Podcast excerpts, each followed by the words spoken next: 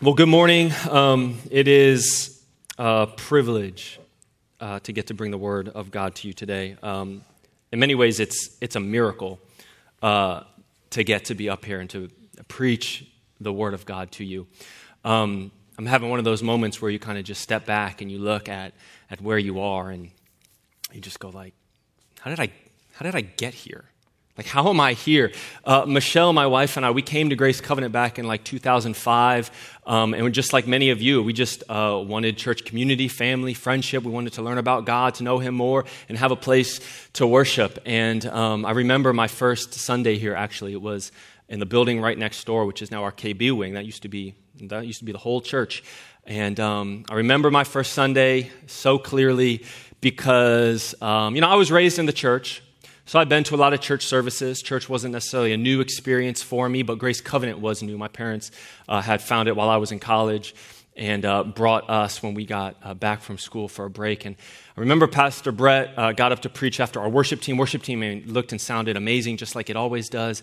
Pastor Brett got up, sat on his stool, and uh, he began to preach out of Matthew 6 33, which, you know, seek ye first the kingdom of God and his righteousness, and all these things will be added unto you. And I remember so clear, clearly my, um, I'll just be honest with you, my very kind of like arrogant self. Um, I remember sitting back in my chair because I was like, oh, I've heard this message. Like, seek ye first. Got it. All right. Just, this will be nice. I'll pay attention. It'll be good. And I remember by the end of that message, I was like, what Bible does this man read and who does he know? Because I've not heard any of that ever preached before in my life. And from that moment, Michelle and I are like, this is our church home, man. There is something happening in the atmosphere. We need to plug into it. Uh, and so we did. So we became members uh, and we started serving wherever we could. Uh, 180, which was our youth ministry at the time, we would serve there as adult leaders, join in small groups, leading small groups, getting plugged in with our marriage ministry here at Grace, our creative arts ministry, just, just wherever we could. We just loved God and wanted to serve Him and, and be in the house of the Lord and, and just use our gifts as we could. A few years into that, Michelle would come on staff as the 180 youth administrator. 180 was actually meeting down the street. Uh, no, actually, was upstairs over there first, and then we went down the street, yeah.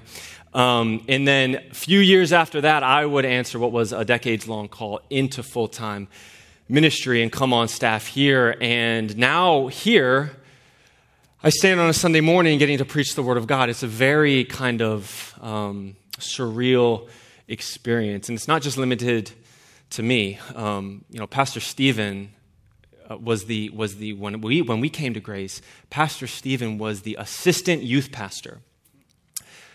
That's not a position at churches. Assistant youth pastor is not a thing. Nobody has an assistant youth pastor. He was just so young in his journey as a pastor. We're going to make him the assistant youth pastor. And now he's planting Grace Covenant Capitol Hill.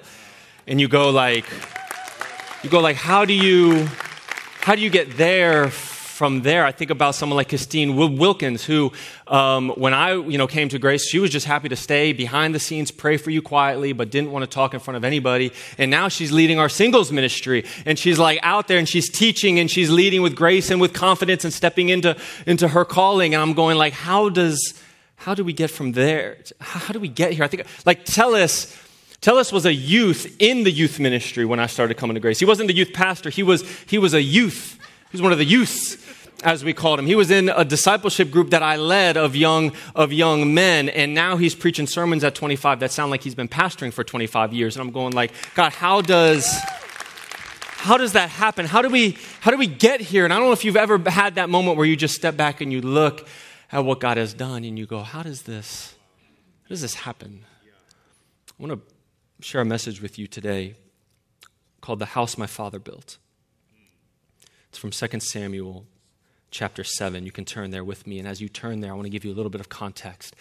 Um, First service got this question right, so we'll see if you guys get it right too. Uh, the book of Samuel, 1st and 2nd Samuel, is all about who? It's all about, say it together, Sam. No, it's not Samuel. Um, gotcha, just like I got first service. Uh, it's written by Samuel. It's all about Saul and David. Thank you for playing along with me, guys. Um, 1 Samuel tracks the rise and the fall of King Saul, Israel's first king. They had been uh, led by judges for many years. When you think of judges, don't think of a man with a gavel and a robe. Think of judges was like a shepherd over uh, the people of Israel. Uh, they demanded a king. They got Saul. Saul rose and falled, fell, uh, and that's layered against David's rise and his eventual uh, fall. That's in 2 Samuel. Where we pick up our story in 2 Samuel 7, Saul has passed away.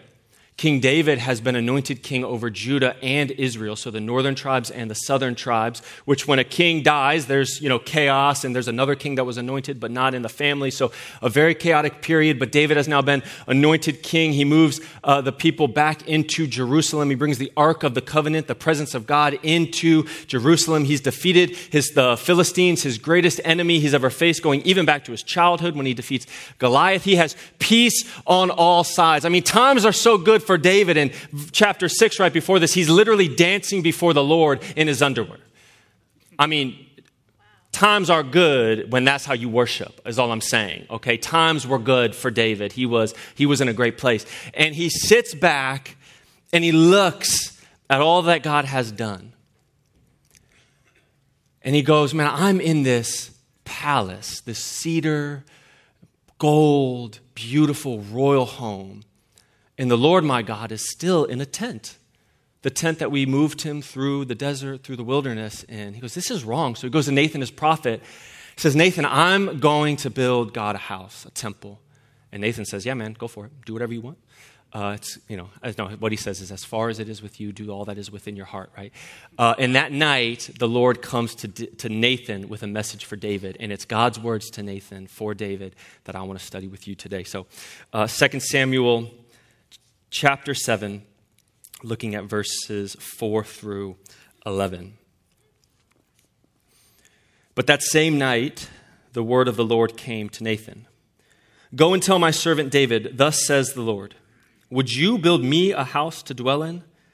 I have not lived in a house since the day I brought up the people of Israel from Egypt to this day, but I have been moving about in a tent for my dwelling.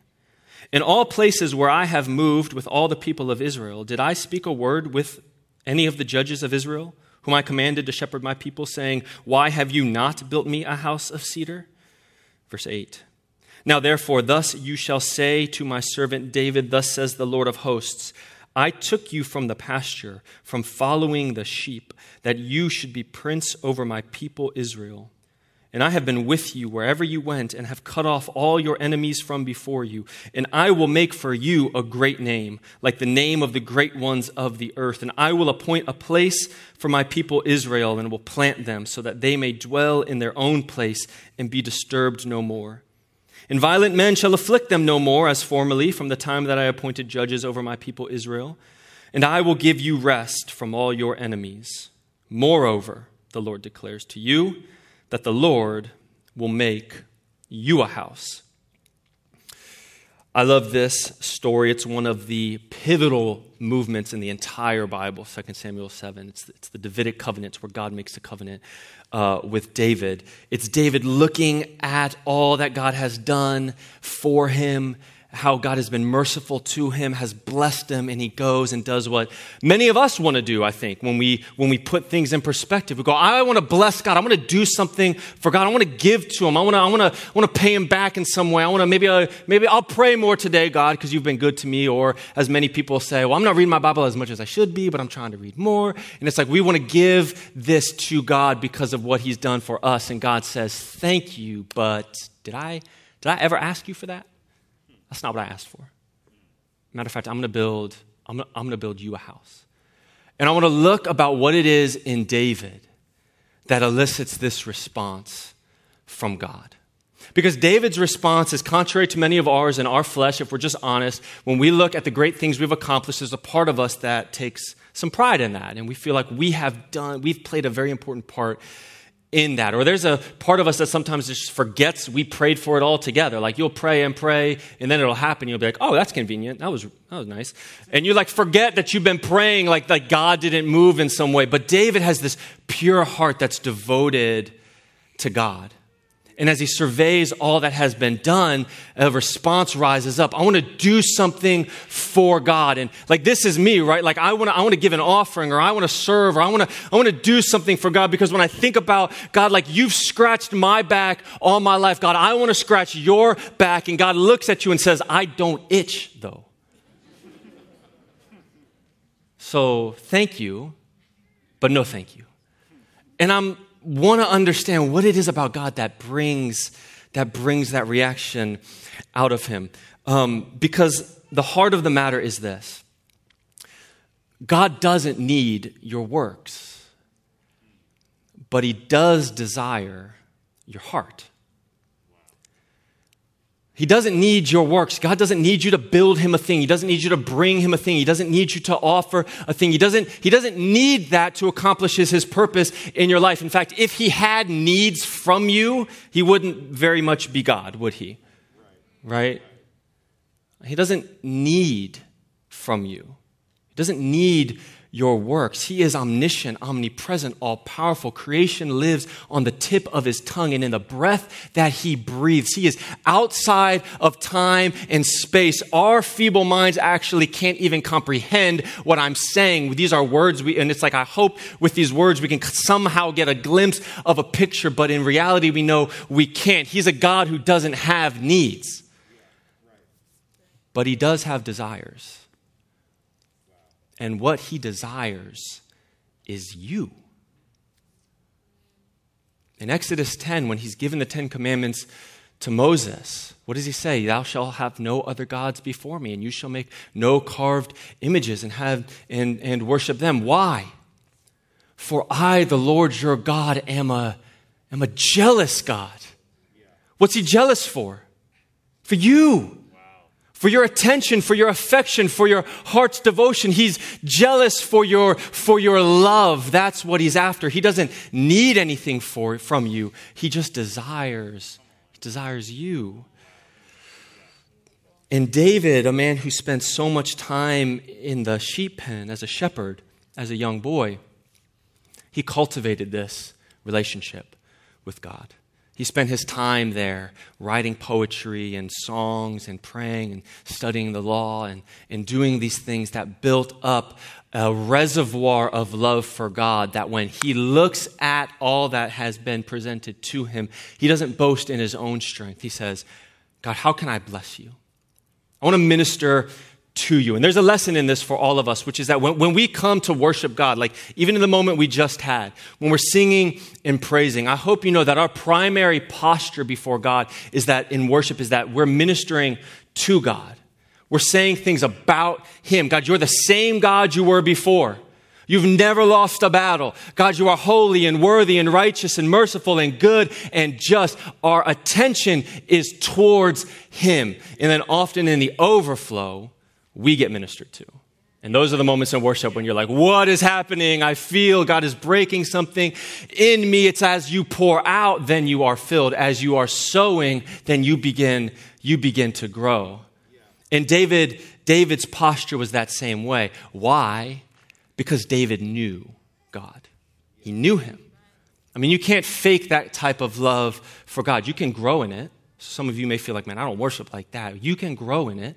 You may not feel it, but you can grow in it. David cultivated it. And what David teaches us in this moment is that we don't, we don't worship God so that he'll heal us. We don't worship God so that he'll bless us. We don't, we don't praise God so that he'll build us a house. We worship God because he's God. And no other reason needed. It's not even about what he's done. Now, we have things that we look back on for what he's done, and we can add that to the mix, but he's either God or he's not. And I just, maybe we can just pause for a moment to just internalize this truth. I mean, it's not a character in a book. It's not a fiction novel that has this cool God deity, you know, like Gandalf or something. It's like, ooh, he's, this is the God of all creation, the God of all time, the God of all people. And if he's God, then he deserves to be worshiped. I mean, he's either righteous, just, worthy, holy, and pure, or he's not. But he's not sort of righteous, a little bit holy, and kind of just. He is or he isn't. He's all or nothing. And if he is, and what this book tells me over the course of history is that he is a God like that, then he deserves my worship and my affection. And so that's how I, that's how I lead out of a heart that loves God because he's God. The air that I breathe right now is a gift from Him. All of you, my church family, you're a gift to me from Him. It's the beautiful family that I have received and we mutually share. It's the overflow of my love for God. I, I give back. I give back to Him. So, how do you cultivate that? Like, if you're not there, or you're like, I want to be like David, I want to have a spirit among me like David has, like, like how, do I, how do I reach that level? Well, you fall in love with God. I mean, you give yourself in to Him. You hand yourself over. You release the reservations in the secret and in the quiet place, in the doubting and in the shame. You seek Him there and you let Him meet you. But the only way you're going to love God like that is to love Him, it's to fall in love with Him. I know we don't say fall in love here, we say grow in love. So to grow in love with Him but at some point, you've got to, if you've ever been in a relationship, and if you're married, then you know there's a point where you decide, like, either I love you or I don't. And that's a hard conversation, but sometimes you need to have that conversation. But that's one. But you decide. What do you do? You're opening yourself up. You're letting that other person, you're letting that other person in. I mean, this is who I want to be a man after God's own heart, a man who doesn't forget his first love. Like, um, Tellus a couple weeks ago, he joked about something I, I love to say, which is, I'm just happy to be a door holder in the house of the Lord. And let me tell you, that's not just a cute phrase, that's my testimony. That's the truth about me, if I can just be honest with you by the time I was 30, I had reached a point in my professional career as a management consultant. I made more money than I ever thought I would make. I was promoted to levels I didn't think I would ever attain. I was on the partner track. Like it, life was good, man. It was, the way was paved. Everything was there before me. And yet every part of my soul was like, unsatisfied and unfilled because the demands there pulled me from my first love.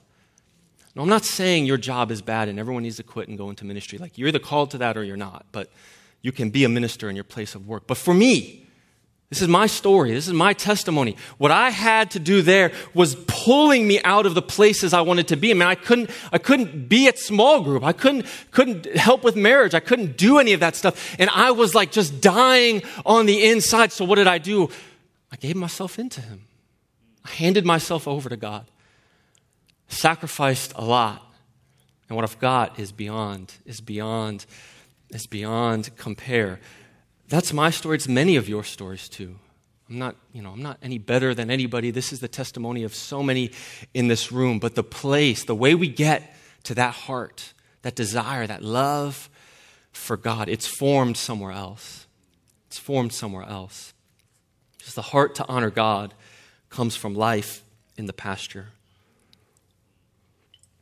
In verse 8, God says to David, I took you from the pasture I took you from following the sheep that you should be a prince over my people, Israel. Uh, David grew up a shepherd, if you didn't know this. Um, he was the youngest of his brothers, perhaps uh, the least of his brothers. Certainly, in the way that they treated him, he was the least. He grew up in a lonely profession. Shepherd's not a very popular profession. It's a monotonous profession. You're just sitting out in the fields watching watching the sheep do their thing, you know, waiting for something bad to go wrong. And then when it's hard, it's really hard. And it's dirty and it's smelly, and you're not just literally clean, you're ceremonially unclean. So you're just cut off from everybody. You're just separated. You're in the pasture. It's a thankless job. It's a job nobody sees and everybody expects, and no one's going to appreciate. And in his pasture is where David worked on the muscle that gives us the Psalms. In the pastures where David worked on the muscle that made him a king, of faithfulness, of devotion, of hard work, of caring for others. And I think many of us find ourselves in a pasture where we're just out there, we're just shepherding the sheep. We're just trying to make it one day to the next day. The pasture for us, it's the unseen, seemingly small places that only God sees you in. That you do what nobody sees but everybody expects. Moms, I'm looking at you. From the minute you open your eyes in the morning to the minute you close them at night, your day is spent giving and giving and serving and driving and cleaning and fixing and stopping fights and, and correcting and cleaning again and trying to find time for yourself to get dressed. And, and you're just, our whole day is giving with these little rugrats. In my house, they're little rugrats. So for some of you, they're older and they're much smellier because, anyways. Um, but you're, you're just, you're just, you're just like, is anything I'm doing, does it matter?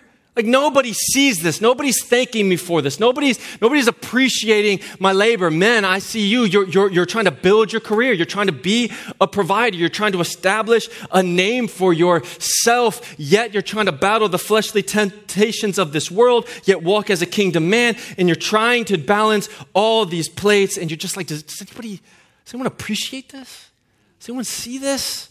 Because I'm doing all this. Does it, does it matter? If you're single, you just went through one of the loneliest and most difficult years of your life. Seeking God in the lonely places and in the quiet places, like, is this going to end? Does it matter? God, do you, why am I even doing this? It's so much easier to give up. Married people, single people, you think you got it hard. I, So I've heard. It's been great for me. I don't have any issues.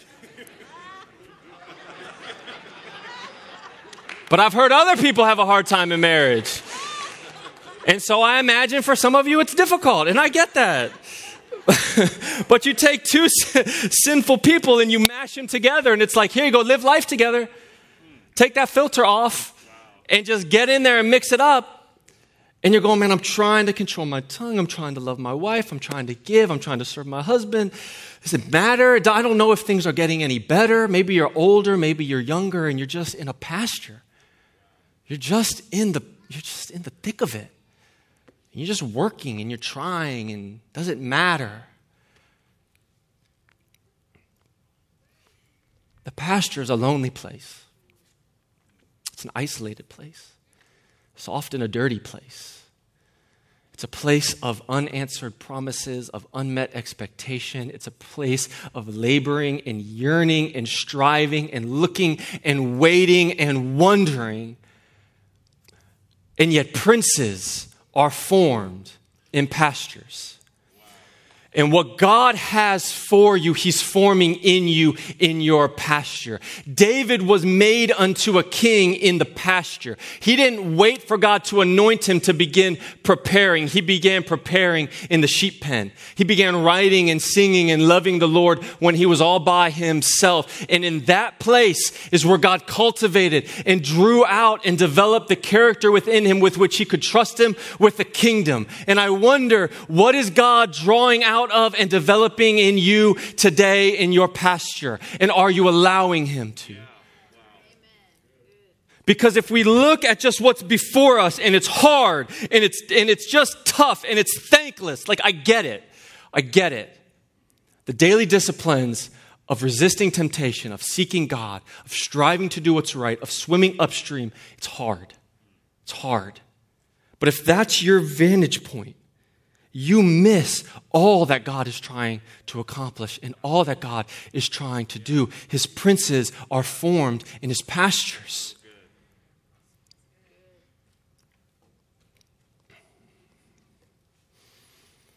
God has given you an inheritance for you to receive, and it's being cultivated in you now. The Lord says to David, I took you from the pasture, from following the sheep, that you should be prince over my people. He tells him that I've, I've always been with you from then until now. He tells him, i am going to make your name great. I'm going to establish your kingdom in the earth. I'm going to make a place for my people where they have peace. He's just lavishing blessing and mercy and kindness over David. And then he says the craziest thing in the whole passage. Verse 11. He says, Moreover, the Lord declares to you that the Lord will make you a house. Remember how we started? David looking at all that God has done for him, all that God has been to him, and going, I'm going to do the right thing. I'm going to bless God. I'm going to make you the best temple the world has ever seen. And God says, Man, thank you. But I asked for that. And instead, I'm going to build you a house. Uh, this is like off the top rope WWE reversal. It's the turnaround. It's the flip them over. It's the what is happening. God undermining our expectations yet again. Like, who is this God? And I wonder, like, why though? Which is, I think, is a good question we should ask of our Bibles sometimes. But as I read this and I look, I'm like, man, this is beautiful. God's going to build me a house. And I go, wait, that, that, that can't be it. That can't be it. So let's, let's keep reading. We stopped at verse 11. Let's pick up at verse 12 because the answer to why comes next. Remember, the Lord says the Lord is going to make you a house, verse 12. And when your days are fulfilled and you lie down with your fathers, I will raise up your offspring after you, who shall come from your body, and I will establish my kingdom, verse 13. He shall build a house for my name, and I will establish the throne of his kingdom forever. I will be to him a father, and he shall be to me a son. When he commits iniquity, I will discipline him with the rod of men, with the stripes of the sons of men. But my steadfast love will not depart from him, as I took it from Saul, who I put away from before you. Verse 16 And your house and your kingdom shall be made sure forever before me, your throne shall be established forever. I wonder if you caught it in there, if you saw it. This passage, those four verses, are laced with messianic prophecy, which is just to say, they point to Jesus. They beautifully, beautifully, beautifully point to Jesus. God says, I will raise up your offspring. And it's in Genesis 3, after Adam and Eve give in to the serpent, who's the representation of evil in the earth, that God speaks to the serpent and he says, I will put enmity between you, the serpent, and the woman, and between your offspring and her offspring. He shall bruise your head, and you shall bruise his heel. God says in Genesis 3 out of the line of humanity will come a child, will come in, come an offspring who will defeat evil in the world. He will crush the head of the serpent, and while doing so, a fatal blow will be delivered to his heel. Does that, is that ringing any bells for us? Anybody? He says, I will establish the throne of his kingdom.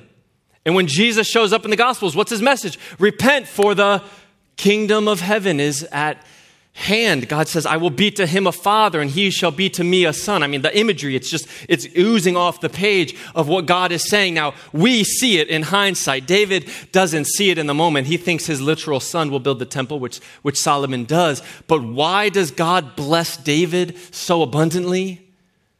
It's not for David's sake. It's not about David's family in that moment. It's not about that period in time in Jerusalem in a temple.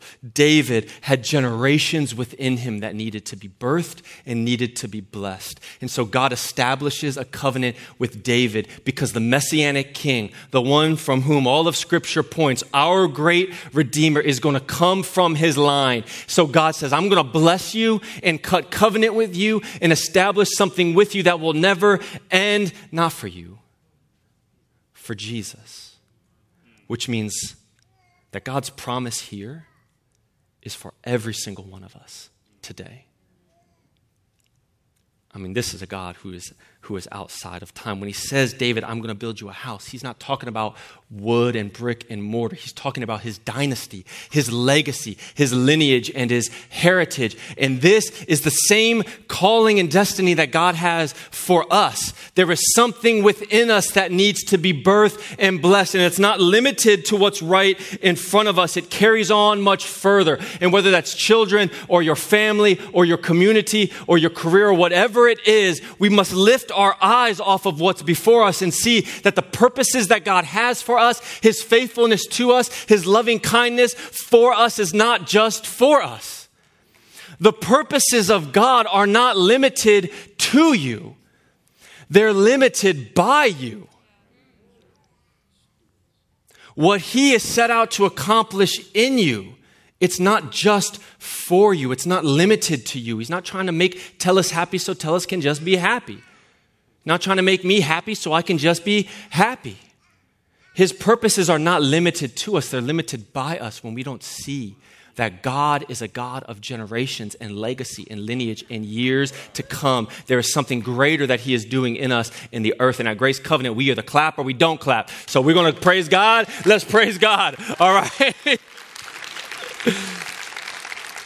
It's not because the preaching is so good, it's because God is so good. God cuts covenant with David, and the covenant he makes with David prepares the way for Jesus.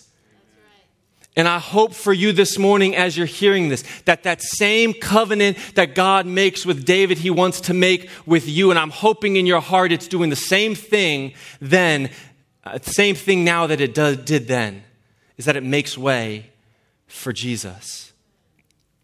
Two more thoughts I want to give you. In the chapters following this passage, it's chapter 7, in the chapters to come, David commits his most egregious and most famous sin and moral failing. He takes another man's wife for his own and has that man murdered in war. I mean, a stunning and epic moral failing. Like unbelievably crazy. And yet, God's covenant with David never changed. I don't know what's in your past. I don't know what's in your present. And I don't know what failings you'll have in the future. But what I know is that God redeems all of it. All of it all of it your deepest hurt and your greatest regret, your deepest wound, your biggest moral failing. God redeems it.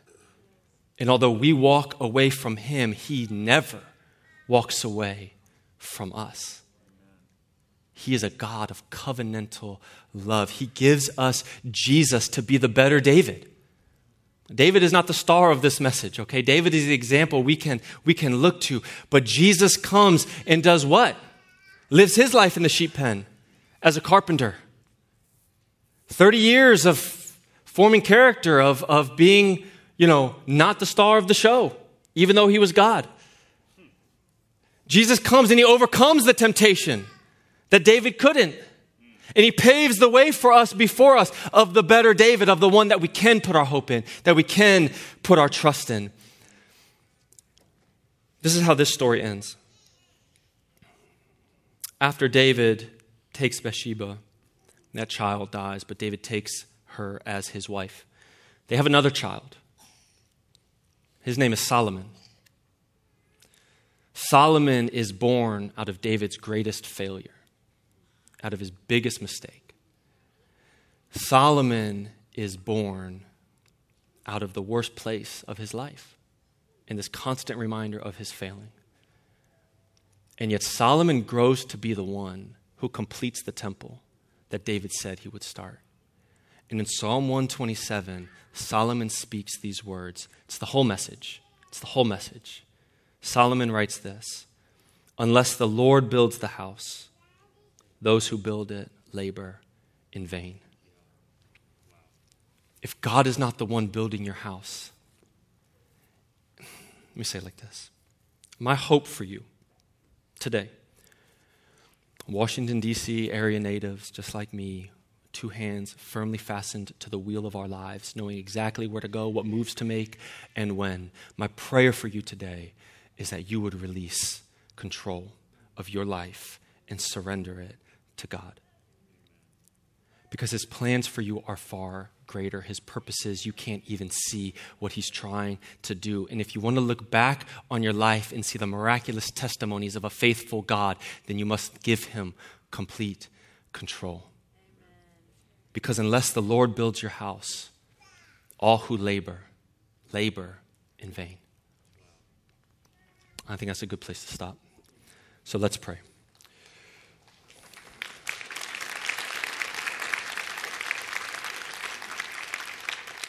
Father God, we love you because you are a good God. You're a faithful God. You're far too faithful and you're far too good for us. And yet you're merciful and your loving kindness extends beyond our wildest dreams. Lord, I thank you for the love that you show to us day in and day out. If you're here today watching online and you either want to start your relationship with Jesus afresh, start it for the first time, or you want to restart it. Because the way you've been living and the way you've been building has not been the way that God has instructed it, and you just need a hard reset.